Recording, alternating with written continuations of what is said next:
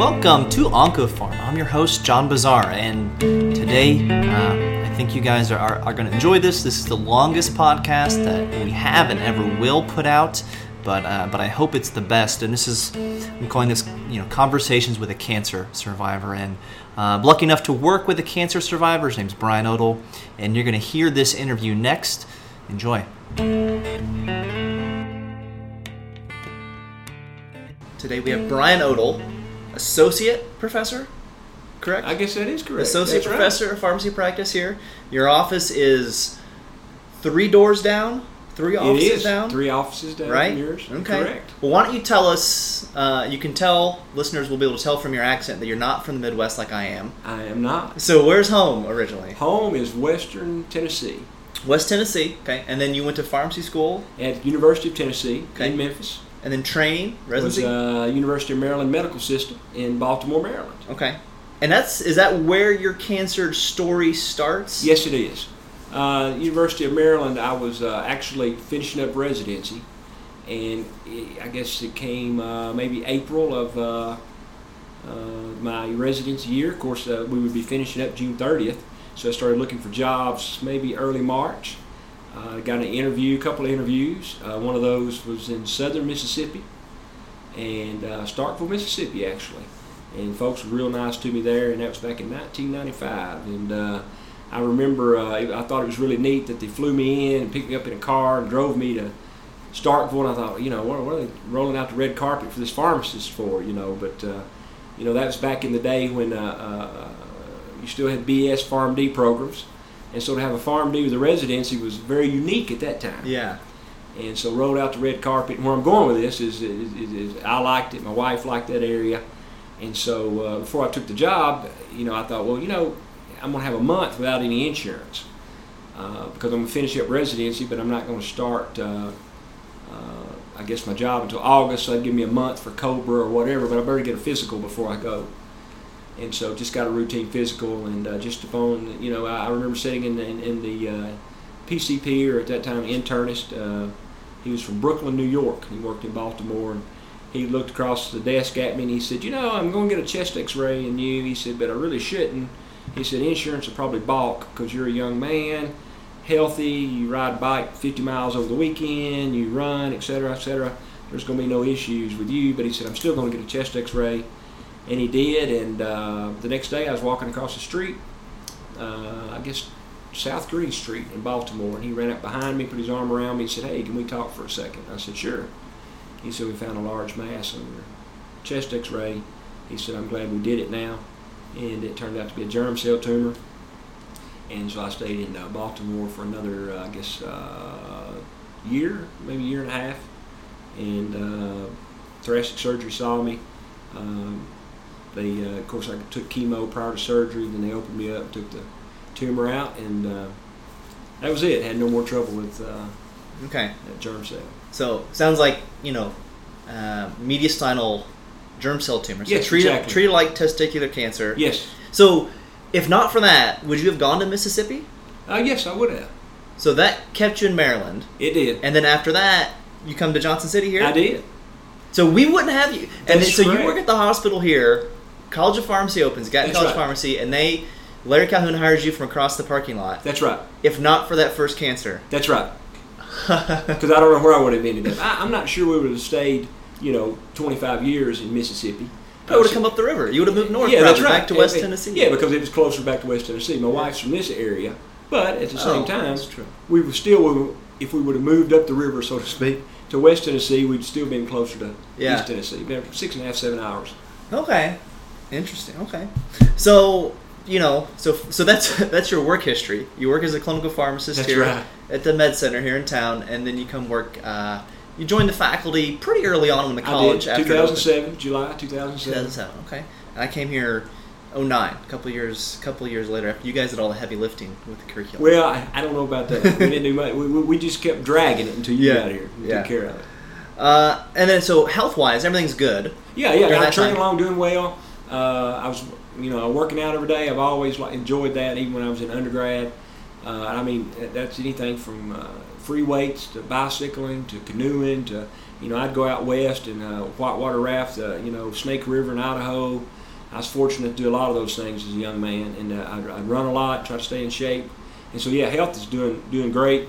You know, I had five year follow up after the uh, germ cell tumor, but you know, he, he cut me loose and Mhm. said you're good to go. So yeah, all through the 2000s, so to speak, uh, no problems at all.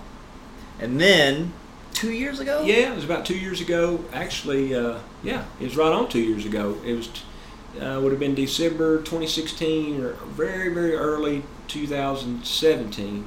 And this is January 2019. Yeah, and it would have been January listen to this late. 2017. Okay. And uh, yeah, so you're right on two years. I'd been having some hip pain, and that's just unusual for me. I'd have little, you know, anybody does that exercises or you know you try to, uh, uh, you know, you, you lift weights or you run or you run a half a marathon or whatever it may be, or you go out to whitewater rafting or whatever the exercise may be. Or and, you know, you're getting older during this time, and so I just thought I, you know, pulled a muscle or, or had, some some event and. Uh, so I'd take uh, Tylenol on occasion or ibuprofen, but I, I kept running. But uh, looking back, what I noticed, and, and it didn't really hit me at the time, is that I was I would uh, I got slower than the rest of the group. You know, I could always keep up with the group and sometimes lead the group that we'd run with. And then they started nagging me a little bit about it, and this started occurring in the fall of 2016. So maybe a couple of months before I was diagnosed, and they, they would talk about, you know, what's happening? You're getting slower and slower. I said, "Ah, I'm just getting old. And I said, this hip's bothering me. And so I went to uh, see my primary care provider. They did an X-ray, shown didn't show anything. So he said, well, you just need some physical therapy. So I went to physical therapy for a month, and then um, stayed in physical therapy for about a month. And they were going to release me. And I said, you know, I just still don't feel like it's it's exactly right. Uh, I'm still able to run. Uh, I cut on cut down on my distances, but I said I'm still sore. And so I was leaving the office one day, and the uh, physician said, "Well, you know what? Just to ease your mind, I'll do an ultrasound." And he was going to do it himself, and he did. He went and got an ultrasound machine. He said, "Okay, this is what your left hip looks like." And he, he went through all the muscle striations and what to look for, and he really did a great job. And, and I learned a lot about ultrasound too on myself. But as soon as he moved the ultrasound to the right side, he stopped talking. And uh, I guess maybe six or seven minutes passed, and uh, he never said a word. Uh, then he stopped. He turned the lights on, turned the ultrasound machine off, and he said, uh, "You've got a concerning mass there." He said, "I think that's what it's going to turn out to be, a mass of some sort." It's getting a large blood supply. I can tell that, but he said it's it's it's not. It doesn't appear what it should appear. But he said ultrasound, of course, is very limiting in what we can tell. He said, "I'll call you tonight." Took my personal phone number, phone, my cell number from me. Called me on his phone from his home uh, that night because it was already after hours and uh, I had an MRI scheduled for the next day, uh, maybe 8:15 in the morning, I think, and then by 11 o'clock that morning, he had called me because the radiologist called him, and I had a large tumor in my right hip, and uh, it turned out to be about the size of a cantaloupe. And so at that time, uh, while he still had me on the phone, gave me the news, he said, uh, "We don't have the skill set in our area to deal with this." And he said, "You need to find somewhere that does." He said, I'll help you look. But he said, if you find somewhere before I do and I can assist you in any way, let me know. Again, gave me his personal phone number. And so that's how I got started looking. And I found out there that, uh, and he said the radiologist is read was that he thought it was some type of sarcoma. He had, he had uh, at the same time asked his partners who, who, who- maybe had a little bit more experience with these, had them look at the scans or the MRI, and they agreed that likely a sarcoma, but of course couldn't be for sure without any type of biopsy. But again, he didn't want to do any of that. He didn't want. All he did was another set of electrolytes. He didn't want to touch the tumor. He didn't want to uh, take a biopsy. He said, "Hey, I'm gonna let wherever you go handle that." Because he said, as soon as I have you do, uh, you know, follow through these procedures, and we get our own pathologists and blah blah blah. He said they're gonna want to do it all over. They're going to repeat the path with their own pathology. Yeah, he, and he said, I'm not putting you through that. And he said, I've already told you we can't handle it. So uh, back to his partners, they thought, yeah, probably some type of sarcoma. So I started looking at sarcoma centers. And Sloan, Sloan Kettering, I guess in New York came up, Mayo Clinic came up, and of course MD Anderson was another one. Uh, interesting story there, and I, I don't know how much time we've got for me to finish it, but I, I'll, I'll tell you how I ended up at MD Anderson was Sloan Kettering had called me first, and let me back up. What you do is on you go online, you can you can you know upload I guess your scan, and so Like to the Yeah. to the Sloan Kettering. yeah, Sloan Kettering to MD Anderson. Patients, anybody can just go Yeah. in there. Interesting. And I did that. Okay. And uh, Mayo Clinic was a little different at that time. You had to send all paper. So I don't think I've ever worked as fast as I did as far as getting items uploaded, uh, copies of things made, and, and, and, and to the post office and getting everything sent to the Mayo Clinic. I did all that in one day. Well, in that same day, Sloan Kettering, they called me and they said, Look, we've looked at your scans. We can see you on Tuesday. So this was happening like on a Friday. They said, We can see you Tuesday. Looks like you have a large mass that, you know, and, and we've got somebody ready to see you. And, and sarcoma is what our initial read would be as well, but we don't know, etc. And I said, Okay, it sounds good to me. And I hadn't heard from MD Anderson, of course, Mayo Clinic yet. And I hung up the phone, and I recall I left my home, left my house because I'd taken the day off. I'd left my house and went to get some gas. On the way to get gas, the phone rang, and uh, it was again Sloan Kettering calling me back, and it was a nurse who was over the unit and, I- and, and, and uh, sarcoma center. And I'll never forget some of the questions she asked me. But uh, you, know- you know, I, I, I really owe her a lot because one of the questions she asked me, she said, "Okay, who's who's coming with you?" And I said, "Well, my wife will." And she said, "Well," she said, uh, "Can she navigate New York City?" And I said, Well, we've been to New York, but we've never had to live there. And she said, Well, she said, Again, we'll see you and we'll help you in any way we can. She said, But, you know, one of the cheaper places to stay, she told me, as far as a hotel, etc.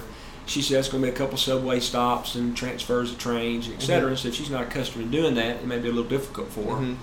Uh, it's very expensive to park a car here in New York, so we wouldn't suggest that, especially since you're not accustomed to the traffic. Mhm. And she said, but again, I'm not trying to discourage you. She said, but have you tried to go anywhere else? And I said, well, MD Anderson. She said, have you heard from them yet? And I said, no. And she said, well, if you were my son or if you were my husband and MD Anderson were to call, and she said, I lived where you lived in Tennessee and you're not accustomed to the metropolitan area. She said, I- I'd feel as comfortable at their sarcoma center as I would ours. And I said, thank you. And I kept my appointment I Mhm. appreciate it. But anyway, maybe uh, four hours later, maybe half a day or so, MD Anderson calls. Said, hey, we saw your scans. Can you be here Thursday? And based upon what the nurse had called from Sloan Kettering, had told me about navigating Houston versus New York. I, uh, I said, sure, I can be there Thursday. So I called her back, Sloan Kettering, and said, look, I'll be going to MD Anderson. And uh, thanked them for their time, etc.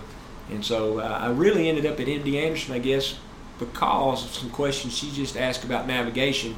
And looking back, I think she knew that the treatment for this tumor and this cancer was going to be not a two week therapy, not a month, Right. but it's going to be a year. Uh, it's going to be several months. Yeah. And that Houston, uh, even though it's a large city within itself, uh, it was a little easier to navigate as far Mhm. as if my wife needed to drive or if I needed to walk. And actually, I was still, before my amputation, I walked most places. Mhm. And we lived close enough, I'd, I'd, I'd walk to my appointments. Yeah. And uh, so anyway, that's how I ended up at MD Anderson. Uh, they saw me on the Thursday, um, gave me the weekend to kind of get, I guess, uh, my affairs in order, so to speak. And the next Monday we started, got uh, PICC line place, started chemotherapy, and uh, that was, I think, the Monday after Valentine's Day. Yeah. So that is from here in the Tri Cities. That is um, that requires changing planes. It does. Right. So it's at least a one-stop flight. So it probably takes you six hours of travel time It- between uh, the two does, flights and layover. Because sometimes, and if we didn't want to lay over, you had to drive to Charlotte, North Carolina. Yeah. And occasionally you get a flight out of Knoxville. But you could, or you could drive to Atlanta, I guess. But either way, you're looking at you're looking at a, a drive if you don't Mhm. want to lay over. So then you're looking at three and a half, four hours. But then you got to get there two hours early. So there's your six. But it's an hour flight. Yeah. So you're looking at 67 no matter how you do it. You can either lay over or drive to an airport that's a direct flight. But the driving time still makes Mhm. up. So you're still six or seven. Yeah. And you had Friday, Saturday, Sunday That's right. to be make back these on the Monday. to be back. So you probably had to leave on Sunday even. Yeah, what I did, and, I, and uh, when we went to Houston the first time, we didn't plan this. I don't know why we did it, but it worked out perfect. We drove 16 hours. And uh, so when they told me that, we flew back and left the car in Houston. Mm-hmm. And that way, the entire time we were in Houston, we always had a car. Yeah. So that wasn't planned, and- people thought we planned it that way, but it just happened that I lived so far away, I couldn't make the turnaround unless I flew. And then you end up getting an apartment down there. We did. right to because uh, for all the treatment so let's let's get into some of the specifics of treatment. So Okay, okay. So you get you get chemo, I do. surgery, chemo. That's right. That's adjuvant chemo, surgery, neoadjuvant chemo, and our listeners, besides hearing your stories, probably interested in some of the uh, specifics of what chemo you got. So what was the what did you get the before surgery? Okay, before surgery, I got uh, cisplatin and adriamycin, which I think we refer to as the red devil. Mm-hmm. And I also got, uh, you know, I'm trying to remember. I think that may have been it, Just for the first time. just for the first time. Yeah. I think those were the two I got. It was, yeah. Yeah, because the other two were after. Yeah, and I, I, I, I blame that on chemo brain, but it really shouldn't be. I didn't think I'd ever forget uh, adriamycin or cisplatin. yeah. But I started out with those. Uh, I'd had cisplatin-based therapy previously Mhm. with my germ cell tumor back in the 90s. Uh, it, it, I'd really had a tough time with the nausea and vomiting then. Mm-hmm. Uh, Back in uh, the, the 90s. first, yeah. the first time. Well, this time I did as well. Uh, I recall going into the hospital, getting checked in. Uh, they do a great job there. Took good care of me. Got the chemo running, and then that night, uh, the nausea and the vomiting hit. And, and I recall later, the nurses telling me that I was probably one of the worst cases they'd ever seen. Not necessarily from, I guess, uh, the number of times I, I vomited or the nausea, not only starting with just the first dose, but also uh, just uh, how fast onset Mhm. it hit me. It wasn't just like you know I waited. It was six hours and it hit me, or seven or eight. I mean, it was literally within an hour of the infusion starting, I started getting sick. Yeah. So back in the '90s, did you have emesis? Did you throw up? I did. You did. So you've got a couple risk factors against you, in that you had prior chemo that made you vomit. That's right. That's so a bad experience with chemotherapy-induced nausea. vomiting. That's a risk factor. You're getting, you know, the poster child for chemo-induced nausea vomiting, cisplatin. And I think you told me you got like 120 milligrams per meter squared. I did. Is that right? So that's that's a dose. If you look up in uh, if you look up a cisplatin monograph in our favorite drug information databases, you know, in bold it says doses above 100 milligrams per meter squared should be questioned. You know, before before preparing and dispensing. So, but I know MD Anderson has their own internal data about pushing the dose. So you got a higher dose, of course, higher risk. So you had a lot of a lot of stuff. I did. uh, stacked against you with regards to that. Um, so what did they do? You had a bad experience with cycle one. What do they change with cycle two? What they changed with Cycle 2, which made a huge difference, and even being a pharmacist, I, I'd never heard of this, never thought about it. And actually, I, I think I even texted you to ask. They said, you know, we're going to try a different drug in you. And then, of course, they tried ondansetron, and they tried promethazine. And uh, I'd had a compazine allergy from years ago, so promethazine, they was a little iffy about pushing the dose because it caused some CNS changes. And that's back when I was, that was way, way back like I was a teenager. So they didn't want to push it.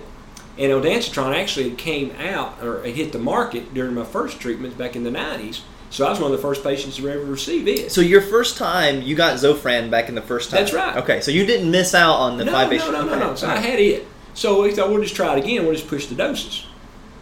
Well, that didn't help. So they, they, they really cranked up the dose. They gave me lorazepam uh, to help, and of course you had the steroids and everything on board. Did you get Emend aprepitant? Uh, yes, Yeah, I did. So you got everything with Okay. the guidelines a couple of years ago. That's right. So three everything you could think of. Yeah. But then when Cycle 2 came around, that's what I wanted to get back to that surprised me as a pharmacist.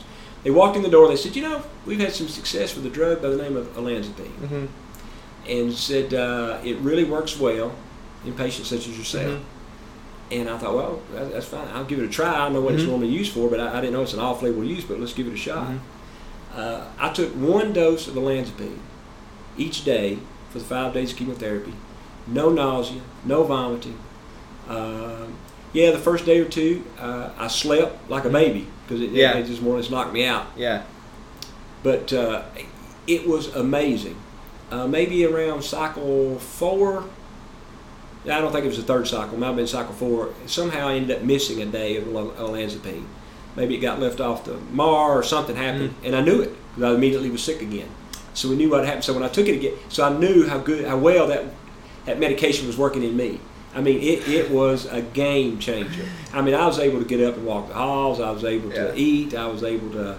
I mean, I functioned normally. Now again, I would sit down in the chair on day one and day two, and, and or lay back in the bed, and, and I would doze off within five minutes. But by day three, it's almost like my body adapted Mhm. to the olanzapine, and I was good to go. You know, somebody is going to be in Houston listening to this, and they're going to hear about an, an adverse drug event from a missed dose of olanzapine, and they're going back and be like, "What did we do? How did we? How did Oh, this no, fall no, off no, the no. MAR?" I, I don't know what I, you know, and, and it might not have been their fault. It, it, it, it, it, it might have been that, that uh, Yeah, they gave it to me in the cup, and I thought I'd taken them all, and it was a white tablet, and I, and, you know, I just didn't see it.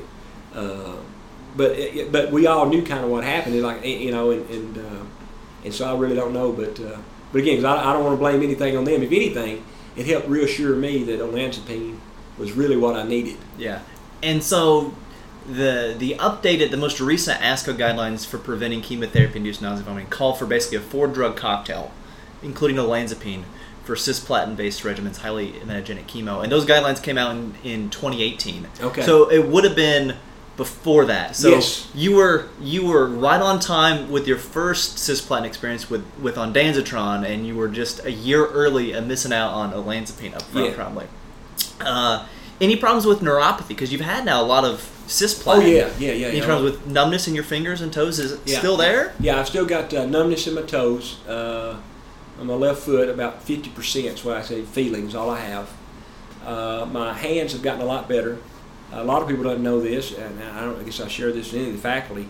When I first left, I guess, uh, MD Anderson and came back home, this was back in February of 2018, uh, the neuropathy was so bad. I mean, I could hold a cup, like a cup of coffee or a drink, but uh, I could I could could not write legibly with my right hand. I'm right-handed, and of course left I couldn't because I've never been able to. But the right hand, and so I, I didn't know if I'd ever get that back or not. Numbness? The numbness, was so bad. No pain, just numbness. Numbness. I, I, I couldn't hold a pen to write. I couldn't I couldn't feel. You know, I, and to you to yourself and to your listeners, you know how. You, you can look at something and we've written things so you know since grade school with a pencil or pen you can look away and still make your signature or write Mhm. your signature or write something. I, I, it, it was very difficult to do that, uh, but with time and, and it didn't take long, the feeling started to come back, and so I'd probably say I've got you know 90% plus feeling in my hands now. So the neuropathy is almost completely gone. Mhm. Really cold days like we're having today, I can tell a difference. Hmm. I get some numbness, uh, but uh, I noticed in the summer and warm, warm uh, uh, summer days, I, I guess it's kind of like the your uh, sometimes grandma and granddad, you know, uh, in your families talk about arthritis and aches and pains. I can kind of tell that my neuropathy in my hands. Uh, but most of the time it's fine. I, I mean, I, I get by and don't, Yeah. notice, don't don't notice it at all. But my foot's really never changed. It's Gotcha. stayed about the same. Did you have any of that prior to starting this residual from the No. from the 90s? So this all got worse or started with Oh yeah. with the the osteosarcoma treatment. Okay. Um, any problem? So just running through the, this. This is what I do with patients when I'm talking to patients. Yeah, that's fine. And and I, you know, let's say you were, let's say I was working at MD Anderson, and, and you were coming in for a, you know, a pre-cycle three checkup. These these were the things I'd, I'd say. How's the nausea? I mean, kidney problems. We'd look at your labs. Do you have any problem with your kidney problems? I, I, I did not have any problems until the the the post-op Gotcha. Okay. chemo. Okay. And we look at your potassium, your magnesium. You know, we do all that. Ears. Yeah, ears. I had a ringing in my ears. It really got uh, bothersome. Uh, I won't say worrisome. I, I, I didn't really worry about it as much because again, like with the neuropathy, I was hoping it would go away, and for the most part, it has. But yeah, in cycle three and four, my, my ears were ringing. I was always wanting to answer the telephone, so to speak, because uh, uh, with cisplatin, yeah, I had the ringing in the ears. Okay. Uh, Uh, potassium, magnesium, yeah, I had wasting. I was always getting Yeah. boluses. It was very difficult to keep my potassium, yeah. magnesium up. Okay, and then the doxorubicin, you know, ticker's good, Yeah, heart's good. Red urine, yeah, I did have the red urine. how long did that last Um, after the dose?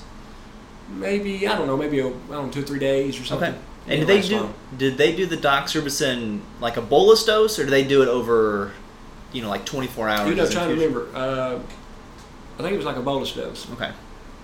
Okay. So those are kind of the drug specific uh, side effects. A lot of cancer patients, a lot of people receiving chemo, uh, will complain of taste changes. Yeah, I had that as well. So, you know, I've heard people say, just I don't feel like eating, you know, just which is kind of you know a protective thing from nausea and vomiting, and then just I taste, I'll, I'll be hungry, I'll take a bite, and I feel full, or food just has no taste. Yeah, food just had no taste for me. Uh, the first thing to really go, and which was odd, was breads. And it's like I could take a slice of loaf bread for a sandwich or a roll or a, I don't know, you you can use anything, a biscuit or any, I, I'm trying to, a cinnamon roll, any type of bread type product.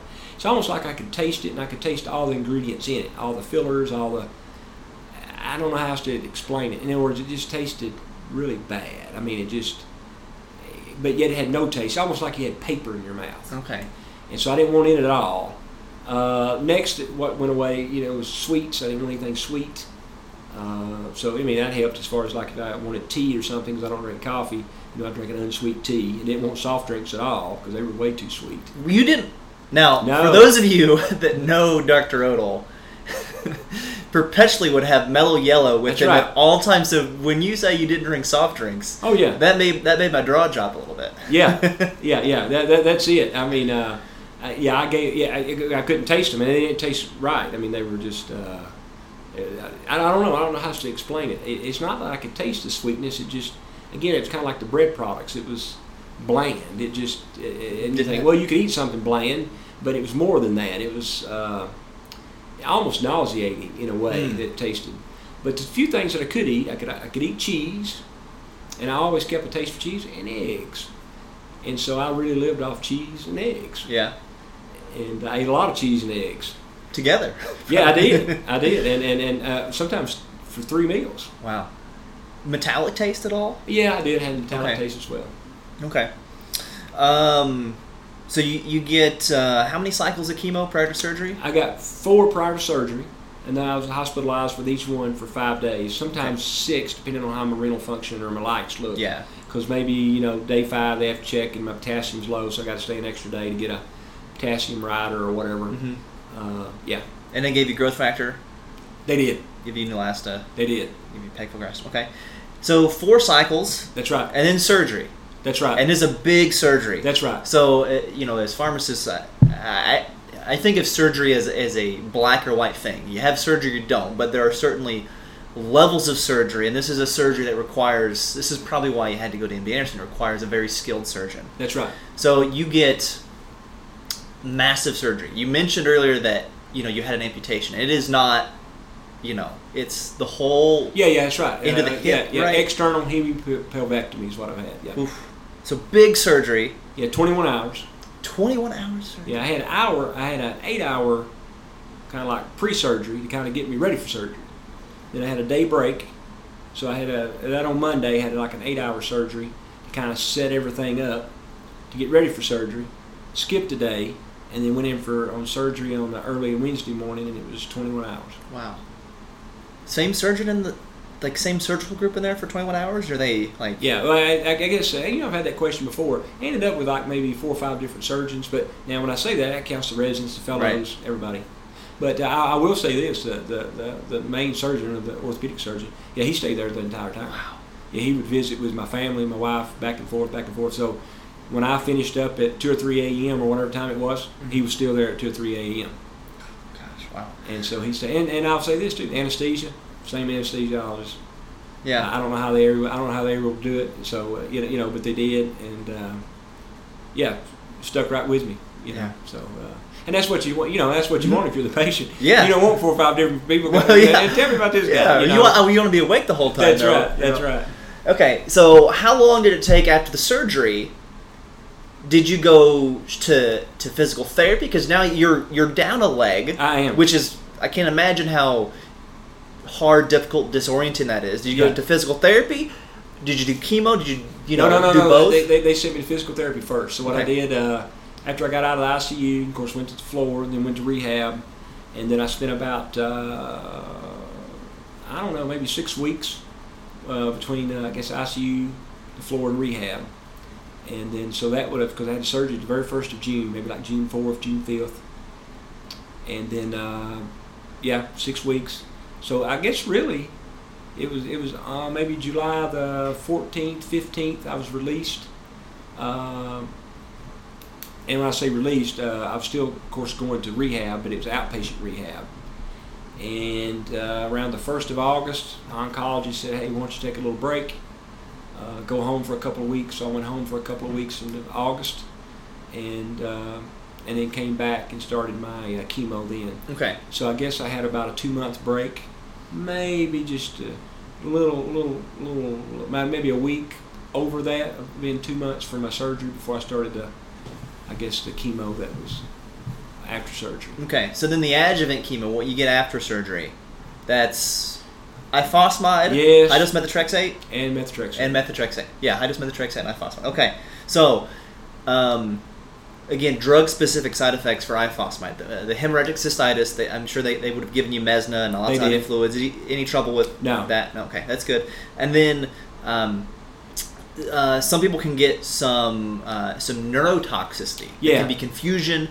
Um, usually, you know, they just kind of a little out of it, a little confused. It can even progress to you know like seizures.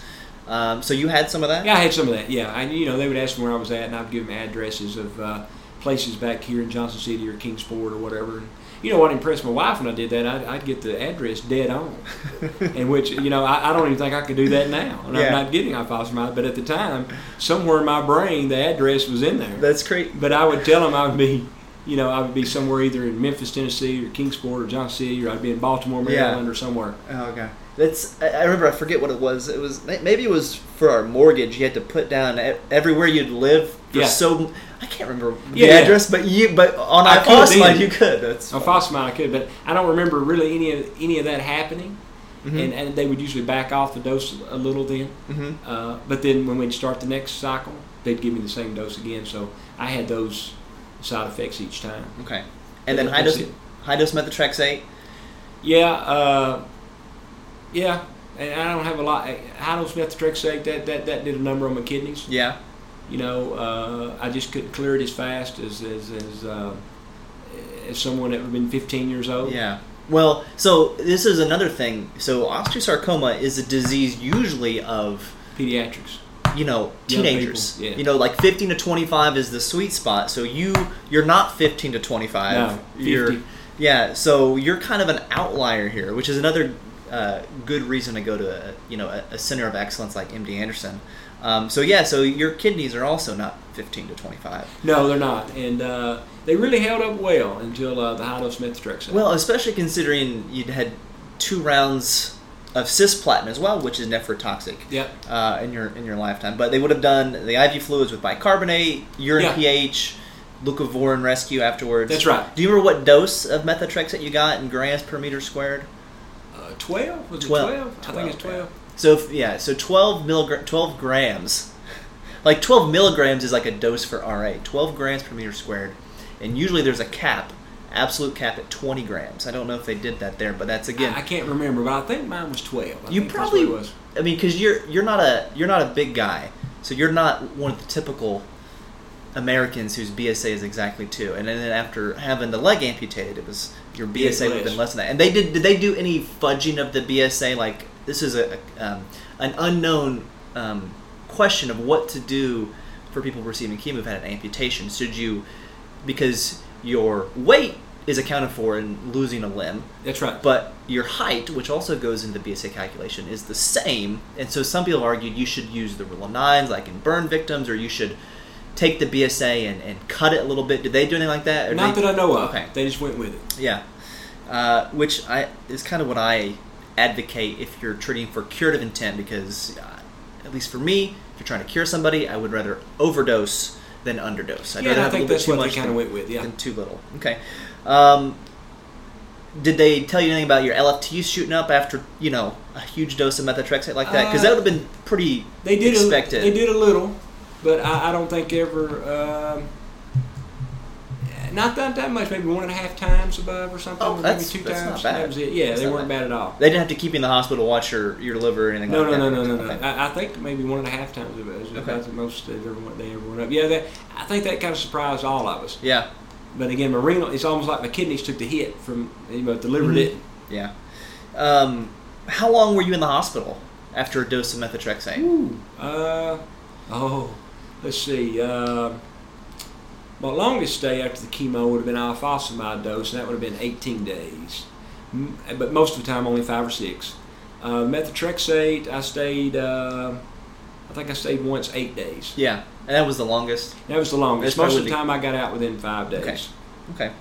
Um, and how many cycles? How long was that period? We were getting the ifosfamide and the high dose methotrexate. Ifosfamide was from uh, the end of August until uh, maybe the uh, second week of November, maybe the week right before Thanksgiving.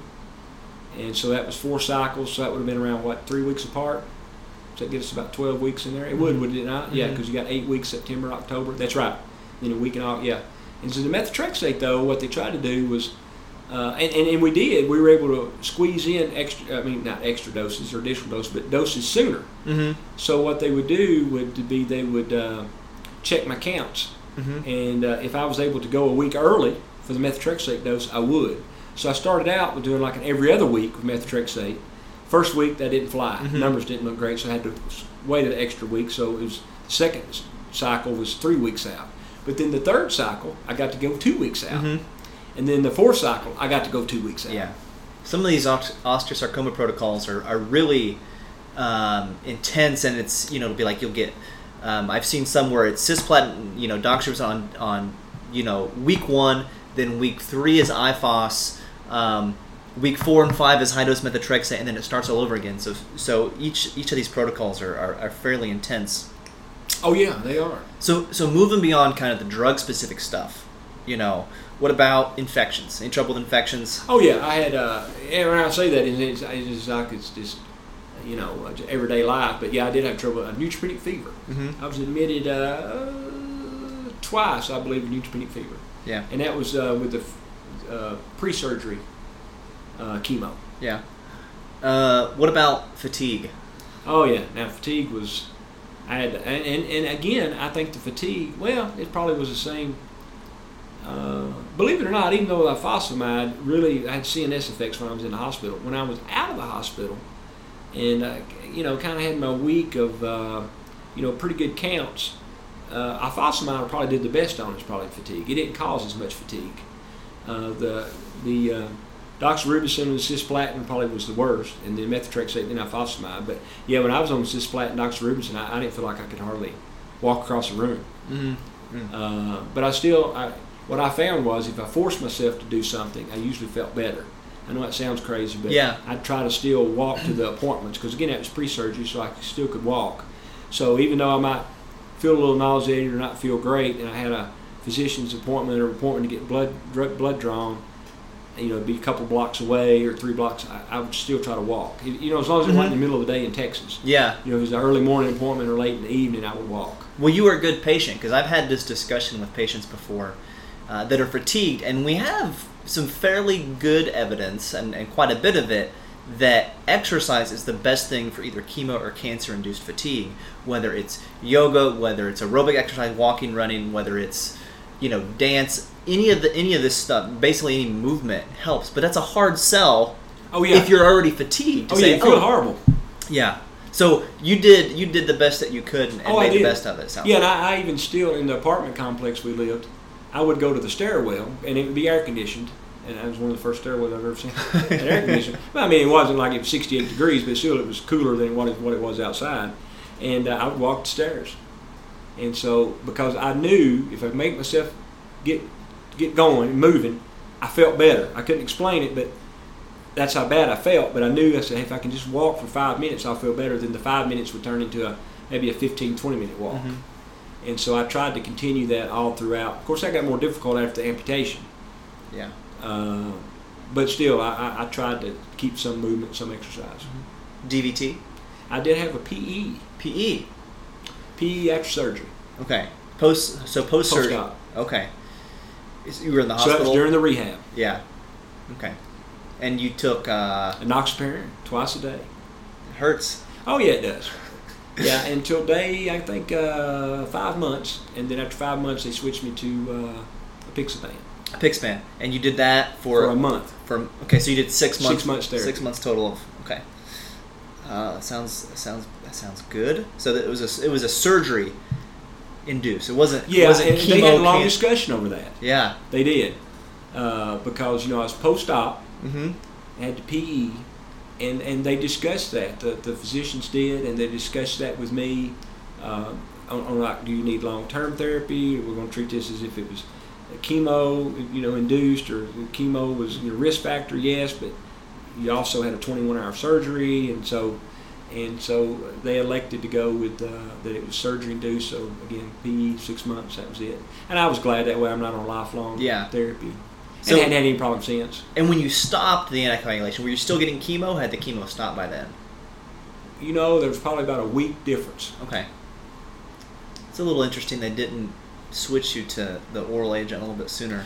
The only reason why they didn't is, uh, again, you know, when you get physicians discussing, you know, it was all it was a gray area with them. Yeah. I could tell that it was. So they knew that enoxaparin was a Yeah, it, it was a little safer bet, yeah. But as it got a little closer and closer and closer, I, I, I think, and they felt more comfortable. And again, that's why with month five they switched me. Um, I think if I'd have pushed them on it, in other words, like, hey, I can't give myself any more shots, they'd yeah. been fine with it. Yeah. But as long as I was still able to give myself, they, they, they were, and I, you know, and I was fortunate. Very little bruising. Mm-hmm. Rarely did I bruise from the enoxaparin. I know I, I hear about patients all the time what bruises me. Mhm. Or I'm black and blue, and I didn't have any of that, so I did okay. So What uh, what access did you have to the pharmacist? Did you see a pharmacist while you were in the hospital? I did. I did. Is They there- came. They rounded with the team. Mm-hmm. and uh, they would come in. Uh, and then, you know, as, as with any pharmacist or physician or resident or fellow or nurse, you know, there'd be some that would come by more often afterwards and talk with me, and some would just ask, you know, uh, questions when they were with the team, and maybe I wouldn't see them again, or. But I, uh, you know, or sometimes I put in a request, hey, can you have the pharmacist come by and see me? And they would. Mm-hmm.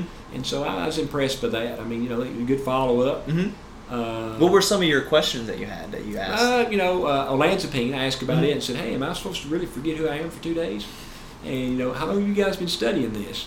You know, it's new to me, so I really asked a lot of questions about it because I wanted to bring it back Mhm. home because it works so well in me. I wanted to tell others about it, and so they gave me a little insight about it. Uh, I had some questions about diet, and uh, you said, "What makes you ask the pharmacist?" Well, the reason why is, uh, you know, I'd read some information and talked to other patients while I was there about, you know, increase in glucose or sugar. I say sugar, so to speak. I don't know who all the listeners are, but glucose uh, in patients with cancer, since cancer cells tend to like a higher glucose content. yeah, you had a PET scan at some point, probably. That's like- right, that's right. Wait, we're, we're measuring glucose uptake That's here? right. And We're I'm drinking all this Mello Yello? That's right. That's right. So, and I'm glad I don't like it anymore. And so, uh, you know, those are some of the questions I asked the pharmacist.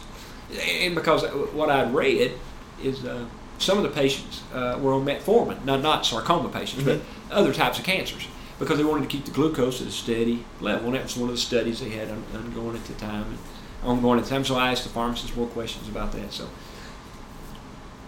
Uh, I guess a lot of my questions turned out to be more in general. Oh, excuse me. Rather than just uh, about my Pacific treatment, but I was wanting to know more about, hey, how do you guys handle this? How do you do this? How do you do that?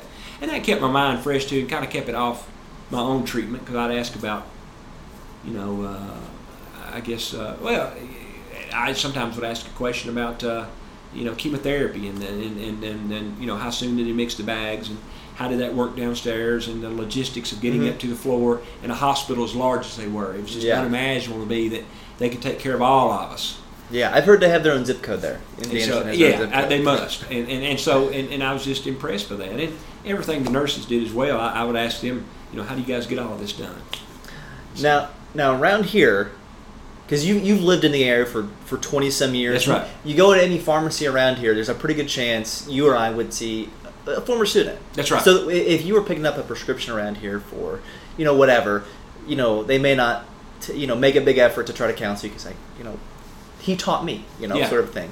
What about what about you know down there? Did you have any good examples of, of you know community pharmacists or bad examples? You know, you go to pick up something and Um, I guess I used the uh, pharmacy inside the hospital. It was like an outpatient pharmacy, and uh, no, I mean they did a good job. Um, and, and I think they. The reason why I say that, let me back up. I, I think they knew what I'd had in house, and so if it was something new they were adding, like when they added the apixaban, Mhm. yeah, they canceled me on it. Mhm. But if I was going home and uh, it was an ondansetron prescription, and I'd already been in the hospital for a week, they said, Mhm. "Hey, you got any questions?" Because they knew I'd already been on it for a week, and so th- those are not, and, and that's not intended to mean they weren't doing their job. I think they were in the fact that they were like, they had a lot of patients to see, a lot of prescriptions to fill, and they did a really good job at looking and saying, "Okay, what what's he had before and what's new?"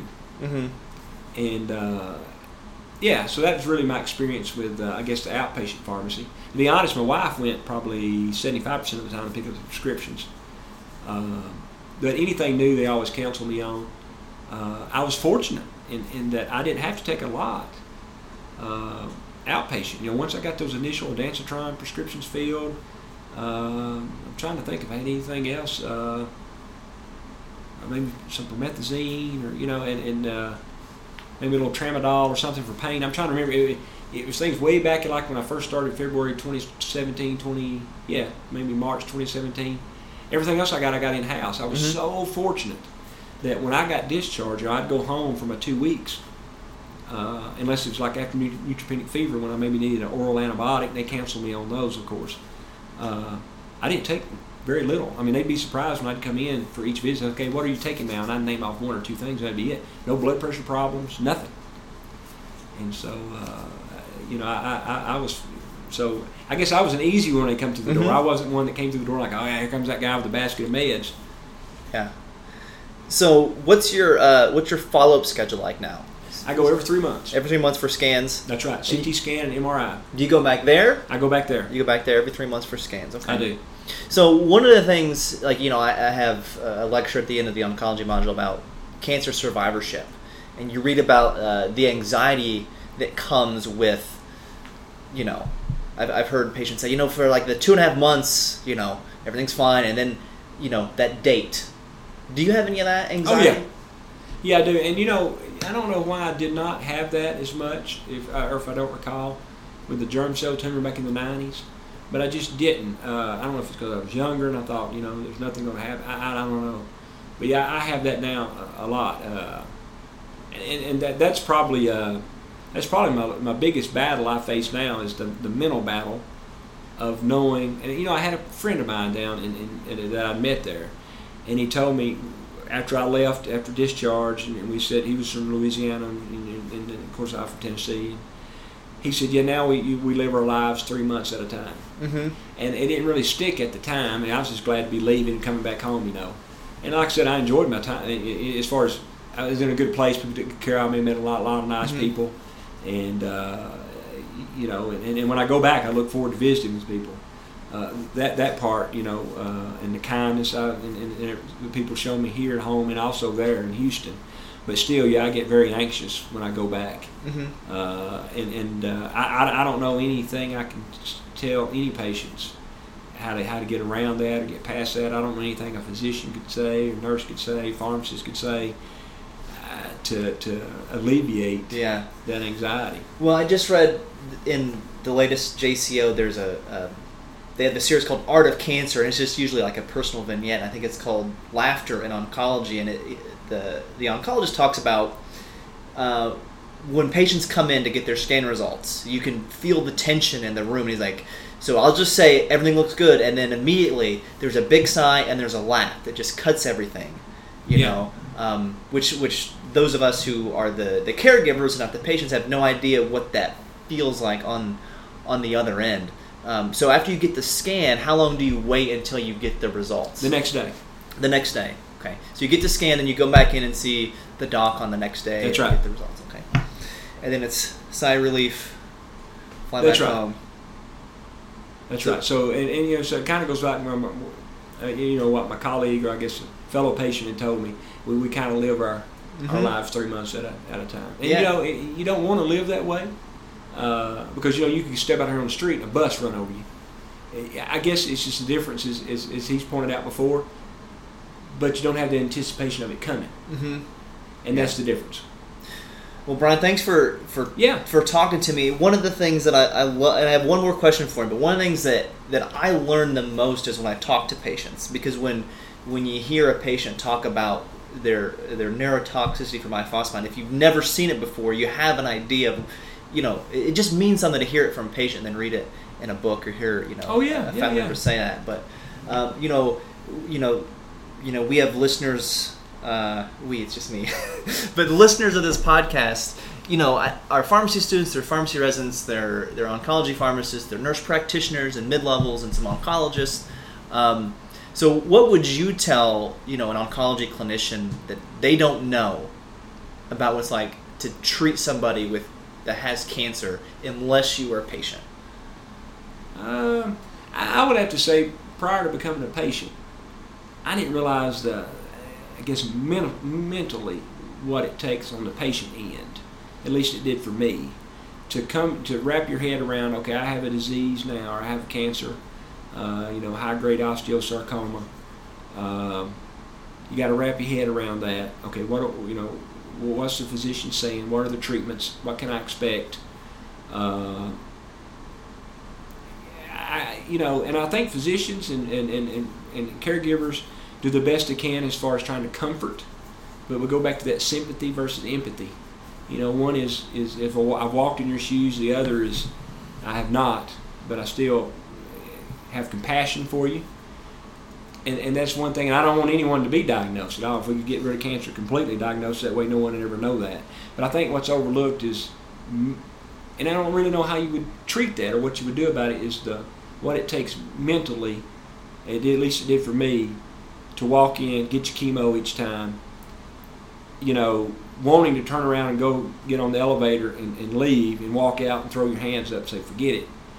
But yet on the flip side, you want to live, but that battle in your mind. I don't know another way to explain it. Mm-hmm. It's almost like uh, I, don't know. It, it's it's uh, it, it's it's surreal. I mean, and, and, and you know, it's uh, I, I, don't know another way. That, that that's that was my toughest uh, battle, and, and even when I got back, it was like uh, see everybody back at work, back at home, church, my community, my neighborhood, whatever. And, and you know, so much had changed to me. I'd been treated. I'd been gone for 13, 14 months. I'd had an amputation. I'm in a wheelchair now, etc. But everybody else's lives kept going on. But then mentally, you have to adapt. So physically, I'd already adapted because I could get around. But it's the same way too when you sit down in front of the oncologists and caregivers the very first time, and they look at you and say, "Hey," as uh, I got the phone call back on that Friday at 11 o'clock that said, hey, the MRI did show a large mass. And then mentally trying to wrap your head around that. And the next words, you can't, you know, we can't help you here. You need to find somewhere to go, which was fine. I'm glad they told me that up front. But you have to hold yourself together enough to get that done. Or, again, as an example, throw your hands up and walk away. Mm-hmm. And so I guess I had a really better understanding of why didn't they stay and get treatment, or why didn't they do more, or why didn't they well, that was their decision, and you know, and they just they chose not to go that route. Where I guess prior to being diagnosed, I I, I didn't think about the mental uh, aspect of being told you have cancer. Mm-hmm. Does that make sense? Yeah, I know because I, I know that I've had this discussion. I've I've heard, you know, maybe trainees like physician trainees say. I don't know why he or she, this patient, doesn't take their disease seriously, and it may not be that. It may be yeah. they can't, they just can't deal. That's right. They're just overwhelmed and they have to just I can't yeah. I can't go through with this. It's it's too overwhelming. And the only way I got through it, I think, and my wife came up with this saying, and we said it a lot. She said, "Oh, it's all right. It'll work out." Well, so far it has. That's right. We we we will pray that it continues to that way. We're glad that you're back. Oh yeah, I'm glad uh, to be uh, back. You're rolling the halls instead of walking the halls, but other than that, you seem to be your same old self. That's right. And that's good. That's right. All right. Well, thanks for thanks for enlightening us on your story, Brian. We appreciate it. Well, thank you, John.